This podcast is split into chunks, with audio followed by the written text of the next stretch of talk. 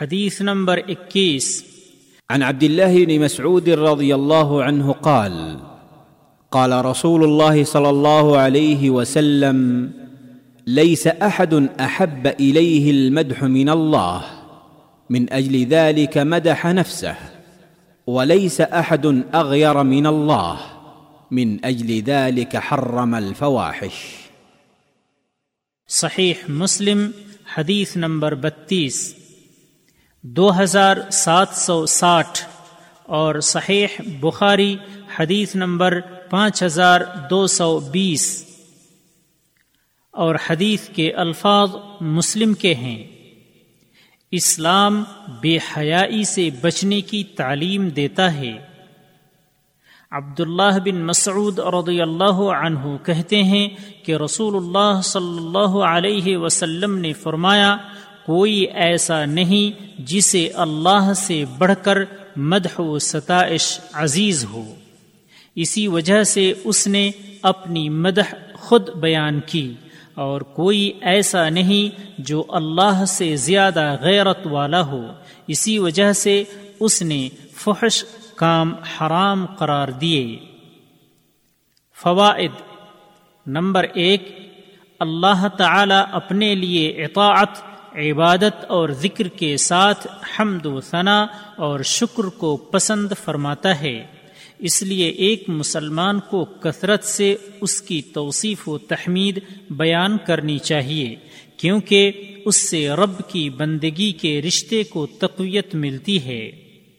Number دو، جب انسان اللہ کی حمد و ثنا بیان کرتا ہے، تو اللہ اسے اجر و ثواب سے نوازتا ہے اور وہ اس سے مستفید ہوتا ہے، جبکہ اللہ سارے جہاں سے بے نیاز ہے۔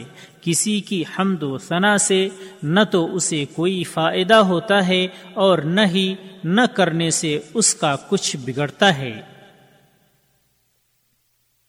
نمبر تین، اللہ انتہائی غیرت والا ہے، اس سے بڑھ کر غیرت والا کوئی نہیں۔ اور اللہ کی غیرت کا مطلب یہ ہے کہ اللہ تعالی کو یہ قطعا پسند نہیں کہ انسان کو کوئی برائی، ضرر یا سرکشی یا اس کے دین جان اور عقل و آبرو کو کوئی برائی یا تکلیف لاحق ہو۔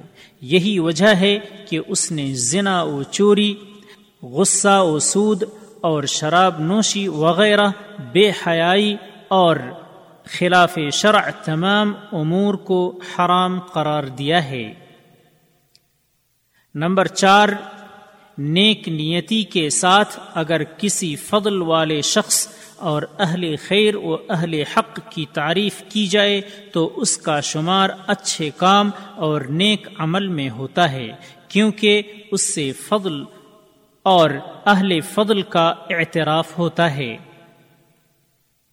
نمبر پانچ، اگر کسی کی تعریف محض چاپلوسی کی بنیاد پر ہو یا تعریف سن کر جس کے خود پسندی کے فتنہ میں واقع ہونے کا اندیشہ ہو تو اس کی تعریف کرنا قطعا جائز نہیں، کیونکہ وہ پورے معاشرہ کے لیے نقصان دہ ہے اور یہ بے جا شان و فضل بڑھانے کے مترادف ہوگا۔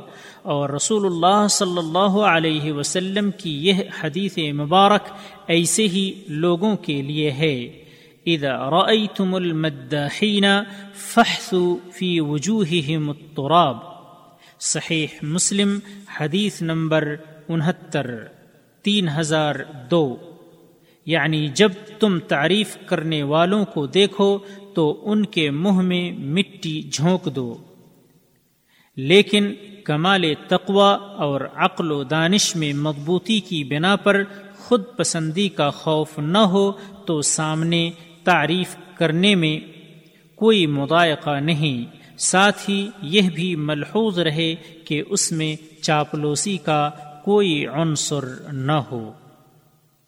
راوی کا تعارف ملاحظہ ہو حدیث نمبر تین۔